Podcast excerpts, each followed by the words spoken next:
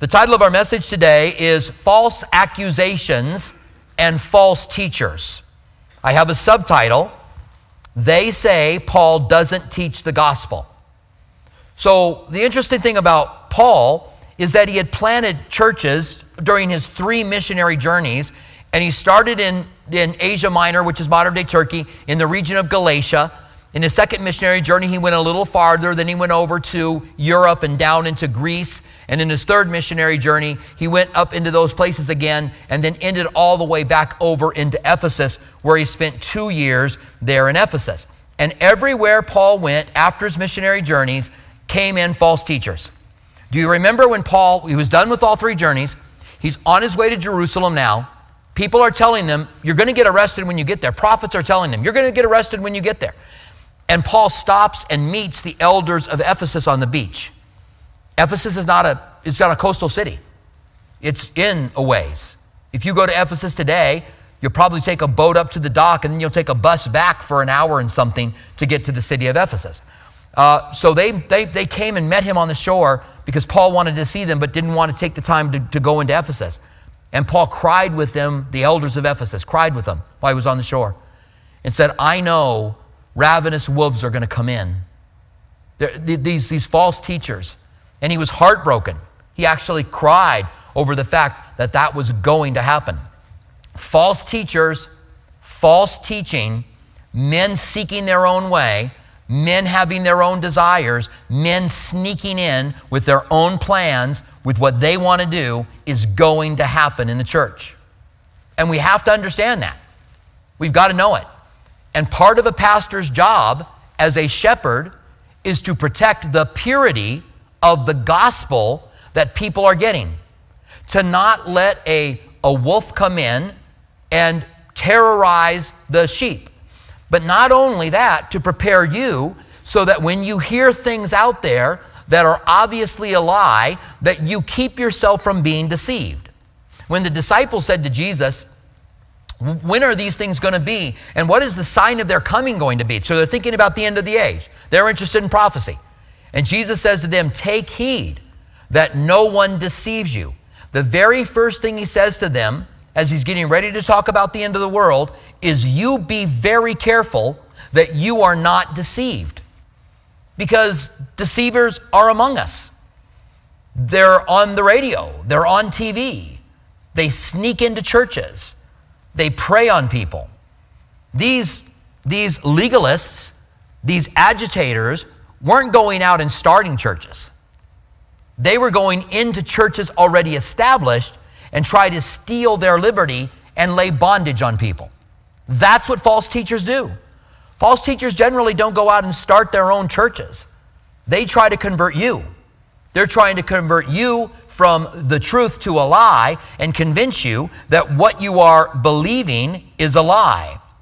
These churches in Galatia, especially on the first missionary journey that, that Paul's writing this letter to, which is early on in his uh, missionary ministry, they were the point of the spear. They were the first churches planted. He goes into Galatia, the region of Galatia, he plants these churches, he appoints elders in each place, but how mature can these elders be?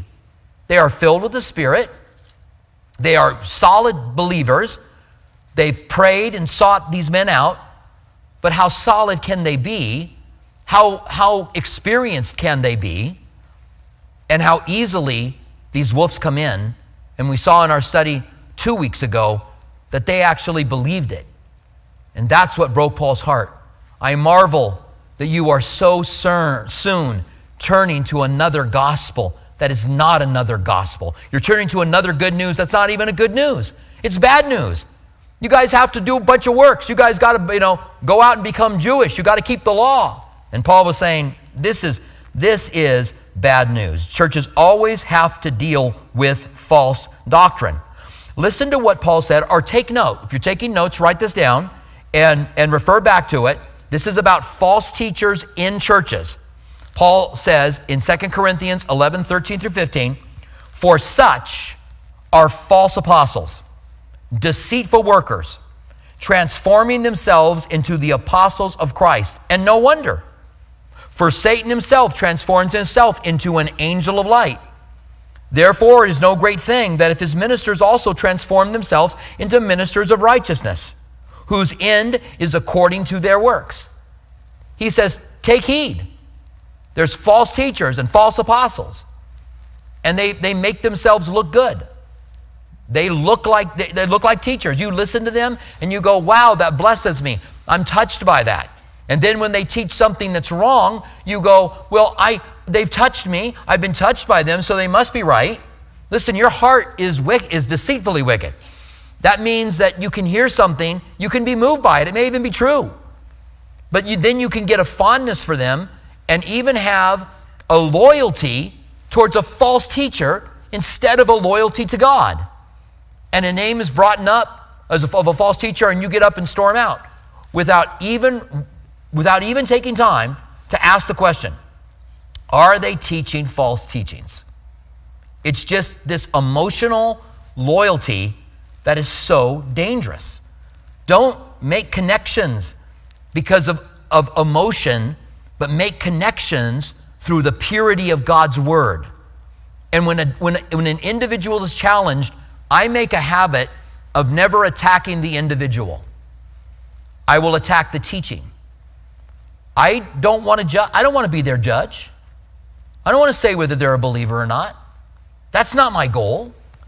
My goal is to, to look at the Word of God and see if the things that they are teaching are right or wrong. Whether they need to repent, whether they're false teachers, God can deal with that. It's not my place. I'm not in any position of authority to speak against someone in such a way, but I am in a place of authority to speak against false teaching and to evaluate what's being said. And there's nothing wrong with it. Nothing. There's nothing wrong with you saying, that sounded good. Let me see if it's true. Now, they were the point of the spear. They were young and inexperienced, and they accepted false gospel, the false gospel. False teachings always have a hook in them. This is really important to know. You're not going to fall for a false teaching that doesn't have a hook in it, that doesn't sound good to you. Somebody comes up with a false teaching that is just a horrible, awful thing for you to do. You're not going to go, boy, I, I like that, let's do it. It's always got a hook. There's always something that is appealing to the flesh that you go, huh, I like that. An example of that, and probably the best example, and I got a friend of mine who says you never pass up an opportunity to be able to get on the, the faith movement, the prosperity gospel, which is a false gospel. And true to my word, I'm not going to take an opportunity to, to, to miss them because they're an example. The first time I heard of it, I'm in church, I'm 19 years old. Uh, we have a special speaker come in, and they tell us that God wants us rich because we're the king's kids. Why not? God owns all things. You're his children. You're wealthy too. God wants you wealthy. If you don't have enough faith, the reason you're not wealthy, the reason you can't pay your bills is because you don't have enough faith. When I first hear this, it's got that hook. God wants me rich? Huh. I'd like to be rich. Yeah. And so I drive home, and you know, we study the Word of God and we memorize it, and the Holy Spirit brings it back to us at the appropriate time. So I'm driving home and I'm thinking about this teaching, and I'm thinking, something doesn't sound right about it. And then I start thinking about 1 Timothy 6, that it says something in there about people being shipwrecked in their faith because of a love of money. And so I went back and I looked at that passage, and it was more radical than I had even thought. I'm thinking the shipwrecked in your faith for the love of money, right? That's what I'm thinking. But listen to what this passage says. This is 1 Timothy 6, 5 through 10. This is a false teaching, by the way, that's around today in spades. There are a lot of people that teach pros- the prosperity movement. God wants you rich. God never wants you sick. And if you're sick and you don't have money, then you have a lack of faith. There's a lot more in their teachings that's wrong, but this is the main part of it. And you give to me, and I'll give to you. They brag. One of them brags about being a, million, a billionaire. I'm a billionaire. Of course, I'm a billionaire. I'm, I'm, I'm God's kid. And He's probably lying about that anyway. So, so uh, 1 Timothy 6, 5 through 10 says this about money and ministry, money and godliness. Useless wranglings of men, corrupt minds, destitute of the truth. That's a pretty strong word. Destitute of the truth, who suppose that godliness is a means of gain. These guys are destitute of the truth that suppose that you being more godly is a means for financial gain. He says, For we brought nothing into this world, and it is certain we will carry nothing out. And having food and clothing, with these we shall be content. We say, How about, how about a house? How about a car? No, food and clothing. What's your closet look like? How content should you be?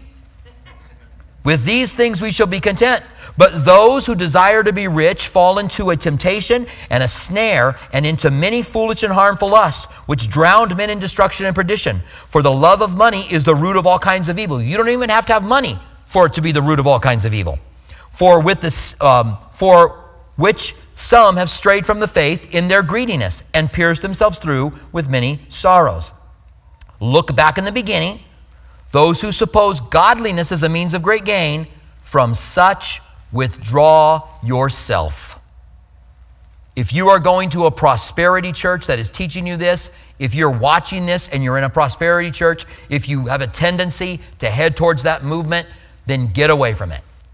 With wherever you are, be content with what you have. Another false teaching today, that's a, that's a big false teaching today. We got to be careful for it and we got to warn people about it. Another false teaching is progressive Christianity. Progressive Christianity is right now a plague on the church. A lot of people, it looks, it looks attractive. It looks compassionate, like it has a lot of compassion.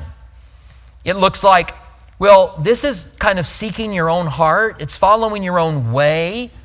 And those uh, evangelicals who, who are down on certain groups of people, LGBTQ or, or whatever, which I don't necessarily agree with being down on them. Jesus came to seek and save sinners.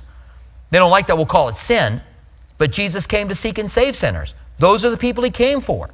Those are who he wants us to love and for him to love and come into the kingdom. But progressive Christianity is this idea that they are progressing. They've moved beyond where we were with, with Billy Graham style teaching, and we're now progressing. The problem is that you find this by searching your own heart.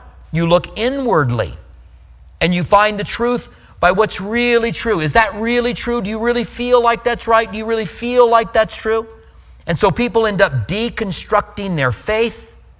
And in deconstructing their faith, they join progressive Christianity. And one pastor said, Progressive Christianity is a door out of the church. That's all it is. You are not leaving church to go into another church because progressive Christianity isn't a movement, it's a way to deconstruct your faith. And you can't go by your feelings. There is a way that seems right unto the, a man, the Bible says, and the end thereof is death. It seems right to you. You go, yeah, that's right. But the end is death. You can't go by your own heart. You've got to go by the truth of the Word of God. You've got to get the truth of the Word of God in your heart. Then your heart can guide you because it's been transformed. You've been given a new heart by Him. Then you can go by it, but it's going to go by what the Word of God is. The legalist is around today as well, and it takes a lot of forms. Not only do we have the false gospel of the prosperity movement, the false gospel of, of progressive Christianity, but we have legalist movements. And some legalist movements are so bizarre. You have the Hebrew Israelites, and I don't know if you've heard of them or not, but they deny Paul's writings altogether because he's so clearly fights against them. They believe that they are Hebrews because of certain things in their lives. And if you ever talk to one, it's very difficult because they turn on you. They're, they're full of venom. So when you're trying to have a conversation and talk to them about what they may be believing that's wrong, they'll turn at you with such venom that they'll get from you what, what they want, which is you not talking to them that way, which is you not saying, I don't think what you believe is right. They'll turn on you with such venom. That, and it's part of the legalist movement today. There's the Sabbatarians, and, and they're very divided. There are some Sabbatarians who will say, We just want to go to church on sa- Saturday. And we don't think it's a matter of going to heaven and hell, it's just something we choose to do. And you have that right. You have that freedom in Christ. You can't say you have freedom to go to church on Sunday, but not freedom to go to church on Saturday, or freedom to go to church on Monday, by the way. I don't want to go to church on Saturday and Sunday. I want to be different. I want to go to church on Monday. That's what I'm going to go. go fire up one. Get one going. Get a group of people that want to go to church on Monday. You have that freedom. The Bible never says you have to go to church on Sunday. Never says it. Never says you have to go to church on Saturday. The Sabbath was not about that. The Sabbath was about remembering God and not working. It wasn't about going to church. But then there are others who say you have to be you have to go to church, you have to keep the Sabbath to be saved. It's one of the 10 commandments. You've got to keep the sixth Sabbath to be saved. But the 10 commandments were made with Israel. I'm not saying that the principles are wrong. Rest is still important. Remembering God is still important. We're just not under the Sabbath law. That was for Israel. And I'm not going to go all into that now because I've done that many times, and I'm not going to do it right now. If you want to see that, we've got short videos on freedom from the Sabbath and long videos on freedom from the Sabbath. You can look up both of those. Um, uh, the legalists uh, today, not only are there Sabbatarians who are legalists, there are people who are legalists about baptism. You got to be baptized to be saved. You got to do certain works to be saved. Uh, you got to keep the dietary restrictions in the Bible to be saved. They're all around us. They're still around. The fact that these were the, this was the first false doctrine that was taught to the church, and the fact that it is still around today tells us that we need every passage that refutes it. We need the rest of the book of Galatians because it refutes it. The Bible tells us clearly in Ephesians 2 8 and 9 that we are saved by grace, faith. We are saved by grace. Through, uh, let me re- actually read it instead of quoting it. For by grace you have been saved through faith, and not of yourselves. It is a gift, not of works, lest anyone should boast. What's the hook in the legalist? What, is, what, what, is he, what does he draw you with? It's pride. That's the hook. It appeals to our flesh. Yes, I, I've made a way to salvation. I've done this. And I've earned my, I've done it. I, I deserve it. You guys think it's all by faith and grace? Well, I deserve it because I've learned. You got to be a part of this church. You got to go to Sabbath. You got to keep the law, these laws, the laws I say. It's all pride. And I've shared with you before, you can't be prideful about grace. It's impossible. Just try it. Try to be prou- proud that God gave you grace. It's undeserved favor. So the first thing you start off with being by, saved by grace is it's undeserved. that takes away all pride. Their hook is pride. Don't let the legalist put his hook in you. Something that makes you feel like, I want that. That sounds good. Yeah, you know, you should have to do something to be saved. It shouldn't just be a free gift. You are fighting against what the Word of God says.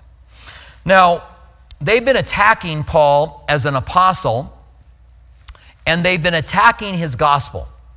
It's not really true that you are saved by faith. You got to have works to be saved. And Paul deals with his apostleship in the first chapter, and he's going to deal with their doctrines in the chapters that are going to follow. But they also have attacked him and how he got the gospel. In other words, these are the legalists of his day saying, Paul, you don't have authority.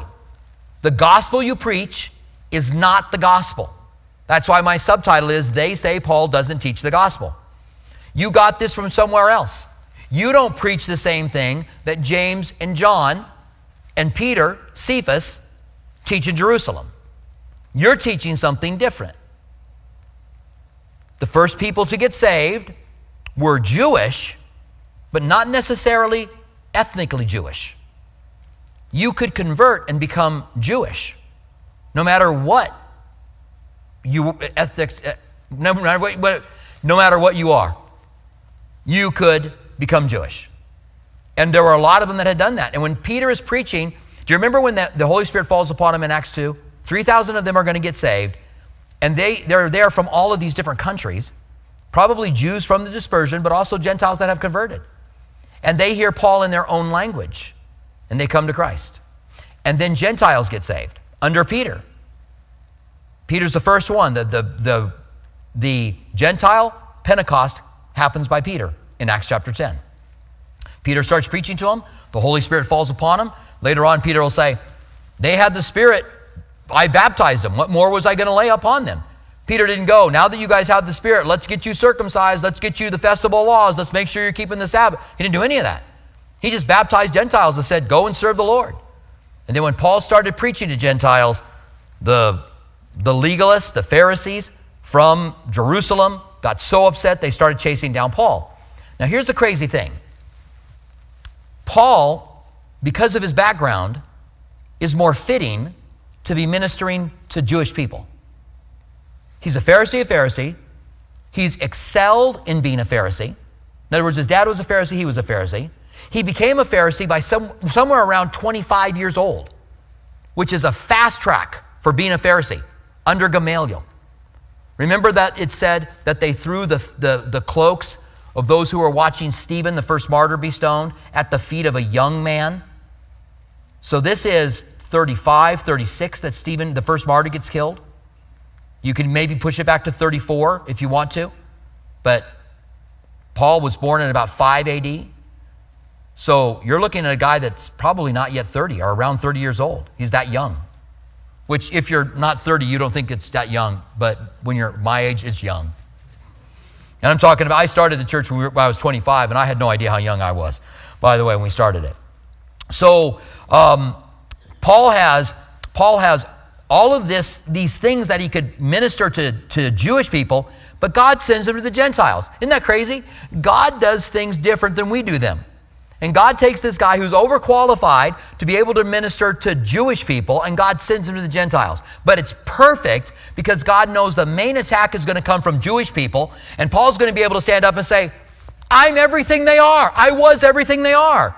And I've let everything go that I was. And they want you to be like them, but I was like them, and now I'm like you. It was a perfect fit. God was doing so much more than what we ever thought. So Paul now defends his gospel. If you remember, he's kind of giving his testimony in this part. He talks about going when he, he gets to the he gets saved on the Damascus road. He's blinded by Jesus. Jesus says, I've got many things for you to suffer for me. He goes into Damascus. Annas prays for him. The scales fall from his eyes. He goes into Arabia for three years, seeks God, knows the word of God. Because Jesus said to him on the Damascus road, It's hard for you to kick against the goads. And a goad was a sharp stick you would put, or, or a, a, stark, a sharp metal object you would put behind the hamstrings of an animal pulling a cart or a plow. And if they got uppity, they would kick against the goads. And he says, Paul or Saul, it's hard for you to kick against the goads. I think that Paul was making connections already that Jesus was the Messiah before the conversion on the Damascus Road. And he was kicking against it. He was fighting against it because he knew the Old Testament so well. He was seeing Jesus in Daniel 7 and Isaiah 53 and Psalms 22. He was seeing all of these passages speak of Christ, but he was kicking against it. And so he goes into Arabia and he seeks through the Old Testament and praying, and now as a chosen apostle by Christ, but not yet knowing it, and he comes up with the gospel through the Old Testament. And we before have done a study called The Gospel in the Old Testament, where we build the entire gospel from the Old Testament. You don't have to have the New Testament to build the gospel, you can build it from the Old Testament. Paul did that. Paul comes back to Damascus, debates the leaders that are there. They want to kill him. He's so good at debating, the scribes and Pharisees, the Sadducees that are in Jerusalem, uh, that are in Damascus, that they hire people at the gates to kill him. They find out about his plan. They let him down through the gates in a basket and he escapes. He goes to Jerusalem and they won't, the disciples, the apostles won't see him. They're like, you, have murdered the church. You are the main per, um, persecutor of the church. You've done nothing but, but attack us and you voted to kill people and you were there wholeheartedly agreeing with Stephen's death. And now you're a believer? But Barnabas took him by the hand and brought him to Peter, and he spent 15 days with Peter. And he met James, the brother of Jesus, the half brother of Jesus. And then he left. And he went back to, to um, Tarsus, where he was from, and he preached the gospel there. It was silent, quiet, humble work. And there's never anything wrong with quiet, silent, humble work. Just going back to the region he was from and pouring out to people there and the people in Judea didn't know his name, I mean, didn't know his face, but they only heard the one that was against us is now preaching for us, and they glorified God. So the ones in Judea began during an, a, a 10 year hiatus of God sending him out to do this quiet work when he's got so many things for Paul to do. He's going to write almost half of the New Testament. And God has him doing quiet work in, in Tarsus for eight, nine years. So then he returns. And when he returns, Barnabas finds him, takes him back to Antioch, and Barnabas and, and Paul mm, pastor together in Antioch. They're first called Christians there, and they're having some pushback on the gospel. So Paul wants to go to Jerusalem to meet with the apostles who wouldn't meet with him years before because he wants to see whether or not what he's teaching is what they're teaching. So he writes about that event. This happened long before he wrote to the Galatians, and he writes about it. So we pick it up in verse 1. Then after 14 years, I went up again to Jerusalem with Barnabas and took Titus with me. You can read about this at the end of Acts chapter 13. This is not the council in Acts 15. That was a different event. One brother came up teaching legalism, and Paul went back with Barnabas, and, uh, and, and they went back and, and, and battled it out with the disciples on whether or not Gentiles had to keep the law. And so he goes now with Titus, and he says, And I went up by revelation and communicated to them that the gospel which I preached among the Gentiles. So he goes by revelation, meaning God revealed to me that I had to go to Jerusalem and talk to them. And I communicated to them the gospel which I preach among the Gentiles. He told them, This is what I preach. We're going to get it clearly in Galatians. You can find it clearly in Romans, in Thessalonica, in, um, in, in, the letters to the Thessalonians, uh, so many other letters, uh, 1 Corinthians. The gospel's clear. He tells it to the disciples. He tells it to the disciples who were with Jesus, because Paul had only been with Jesus on the Damascus Road. And he says, but privately. He didn't tell them openly. He didn't go preach it openly and then say to them, What do you think? He went to them and told them privately of those who were of reputation. He's talking about Peter, James, the brother of Jesus, maybe John, some of the other disciples. I told them the of reputation, lest by any means I might run or have run in vain. Paul realizes if the gospel I teach is different than the gospel of Peter, James, and John, then mine's wrong. I've run in vain. So I got together with them privately and I presented the gospel to them, knowing, uh, wanting to know if I was running in vain, if I was doing it wrong. And it says, Yet not even Titus, who was with me, being a Greek, was compelled to be circumcised. His point here is Titus went with me, he was Greek, and he, they didn't compel him to be circumcised. Here he is a Christian, he's ministering with me, and they don't compel him to be circumcised. He says, and this occurred because of false brethren secretly brought in, who came in by stealth to spy out our liberty, which we have in Christ Jesus, that they might bring us into bondage. See how it works? They come in by stealth. They don't come in and say, I'm teaching something different than what you guys have heard. You'd say, okay, go away. Go away. Just, don't go away mad, just go away. Right? They come in spying, they come in secretly, they come in behind the scenes. I'm not doing anything wrong. I'm not telling anybody anything, when indeed they are. And they're spying out our liberty. That's what he says. This is, this is the battle against legalism. You have freedom in Christ and they want to take it from you. Why do they want to take it from you? It feels good for them to be able to put you under the same bondage they're under because it's, it's a pride issue for them. He goes on to say, then to whom we did not yield submission even for an hour. And I like that. Paul says, We, to these guys that came in and secretly and spied us out and tried to take our liberty and steal our bondage, we didn't for one hour at all even begin to submit to them. Not for one hour. And I hope that's you.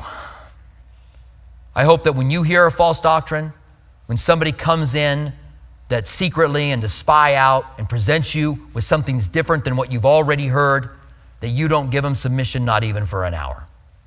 Unfortunately, the Galatians had. They'd fallen for the hook. He went on to say then, that the truth of the gospel might continue with you.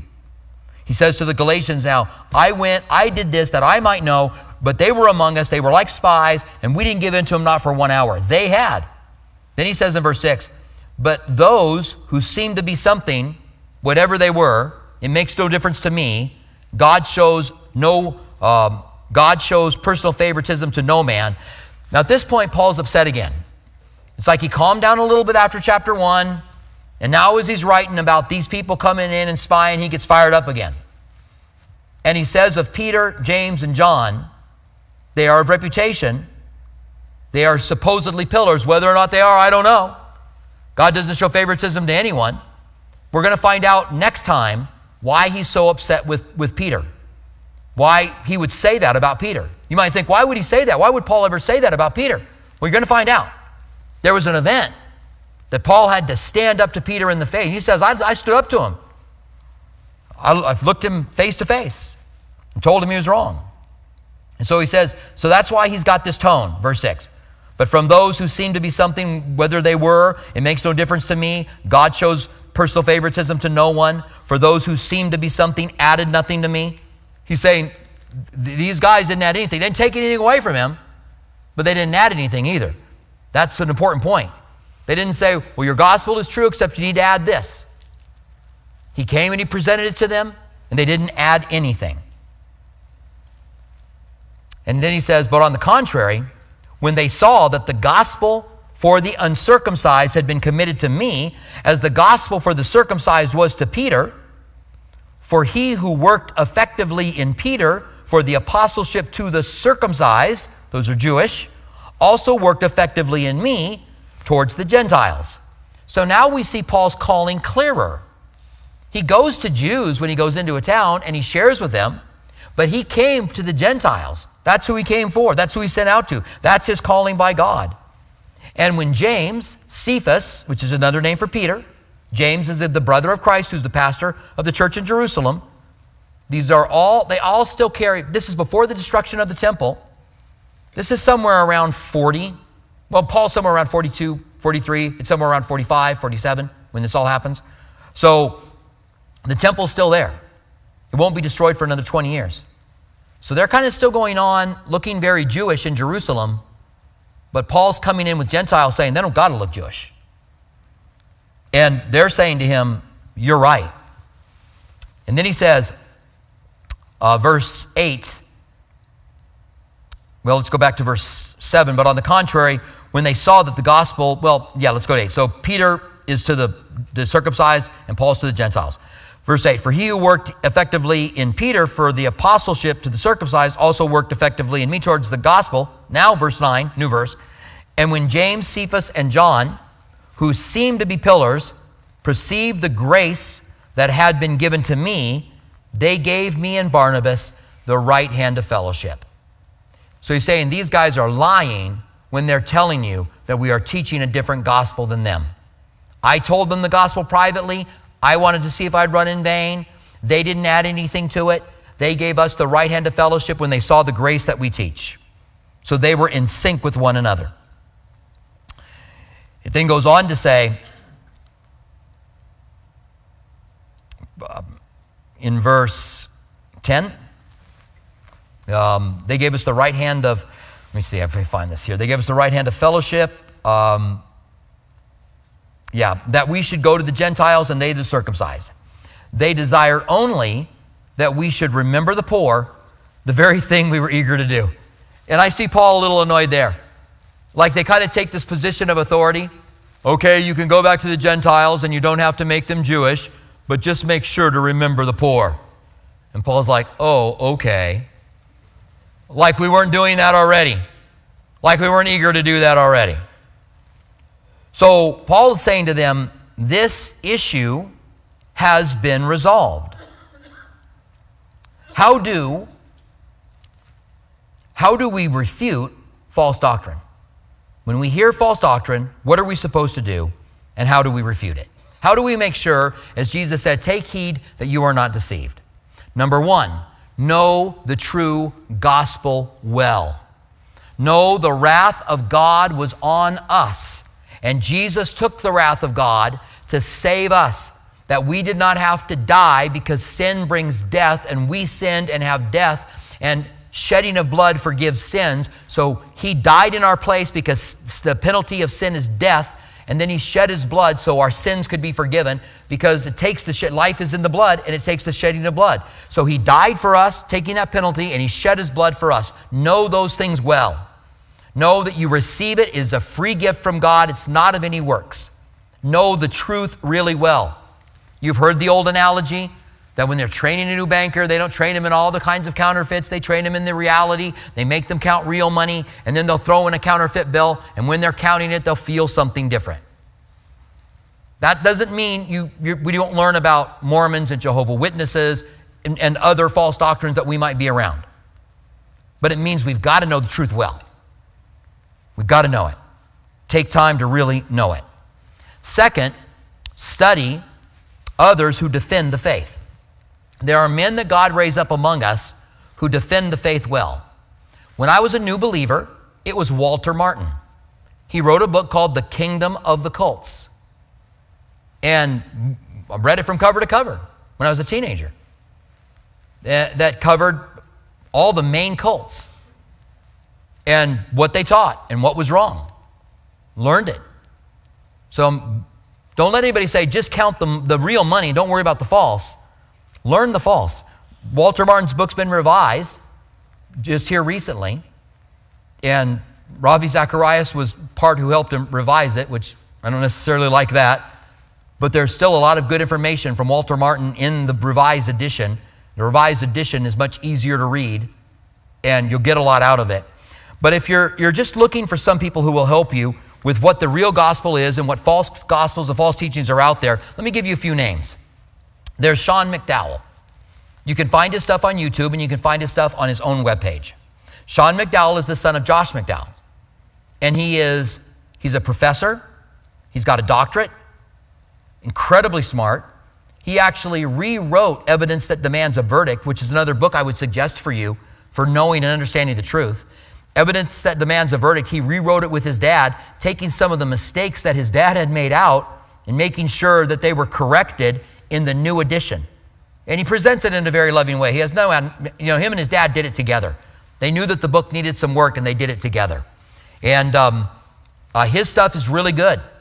He's got a lot of stuff on progressive Christianity, a lot of stuff on Mormonism, a lot of stuff on Jehovah Witnesses, a lot of stuff, a lot of stuff on soteriology, the way we are saved, which comes into legalism. Legalism falls under soteriology, which is the theology of how we're saved. Also, um, there's a Calvary Chapel pastor out of Southern California named Mike Winger.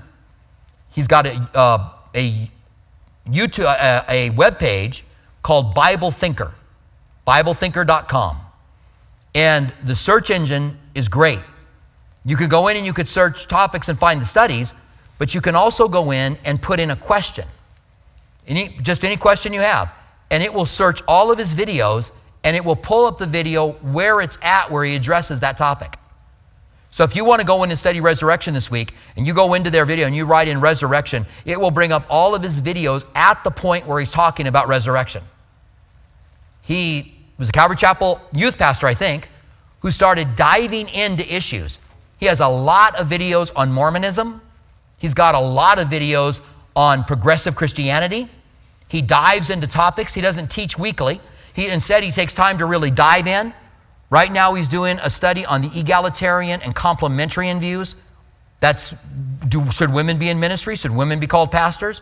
Should they have positions in ministry? And he took months to research it, and now he's putting those studies out. Just, it's very good.